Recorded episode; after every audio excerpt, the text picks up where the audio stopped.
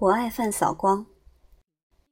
以前跟朋友聊天，他告诉我，当他早上起不来的时候，一想到起来之后可以吃什么什么，就心花怒放的蹦了起来。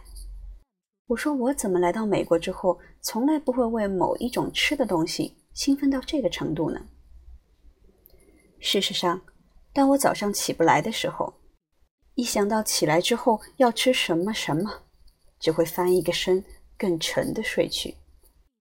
大多数人到美国来之后，都能或多或少的适应美国人的饮食习惯，比如开始爱吃披萨、三明治、意大利通心粉、奶酪。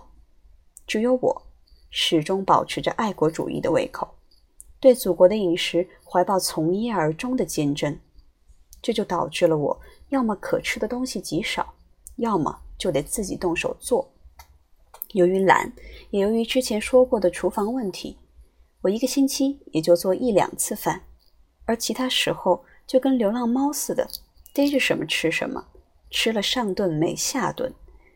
每到吃饭时间，就端着空空的饭碗，遥望祖国的方向，脑子里翻滚着水煮鱼、麻辣烫、香辣蟹等等美丽的名词，喉咙里不断的咽着痛苦的口水。完全可以说是饮食界的文天祥。当然，这种状态是在我邂逅范扫光之前，而自从认识了范扫光之后，我在美国的吃饭生涯就有有了一个全新的起点。事实上，我在美国的饮食生活完全可以划分为前范扫光时代和后范扫光时代。与范扫光的相遇，可以说。是我吃饭历史中的十一届三中全会。饭扫光，顾名思义，就是一种能让你把饭一扫而光的辣酱。与一般的辣酱比，它比较有内涵，里面有蘑菇、萝卜干、大头菜或者干笋等等。它的辣不像阿香婆那样杀气腾腾，而是辣中带香，带着鲜，带点风骚。如果说阿香婆的辣，是一个大老粗站在一栋居民楼底下大喊：“安红，安红，我爱你。”而范扫光的啦，则是张靓颖小姐的海豚音，在往上提升的过程中，还有那么一点摄人心魄的震颤。我已经不记得我初识范扫光时的浪漫情景了。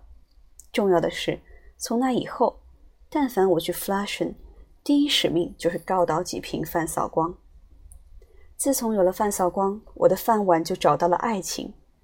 一般我会在冰箱里储存一大锅饭，到吃饭时间挖出几勺，热一下，然后噌从冰箱里掏出我的宝贝饭扫光。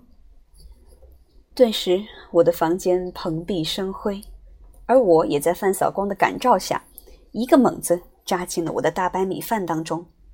等我再把头从空空如也的饭碗中抬起来，这个世界。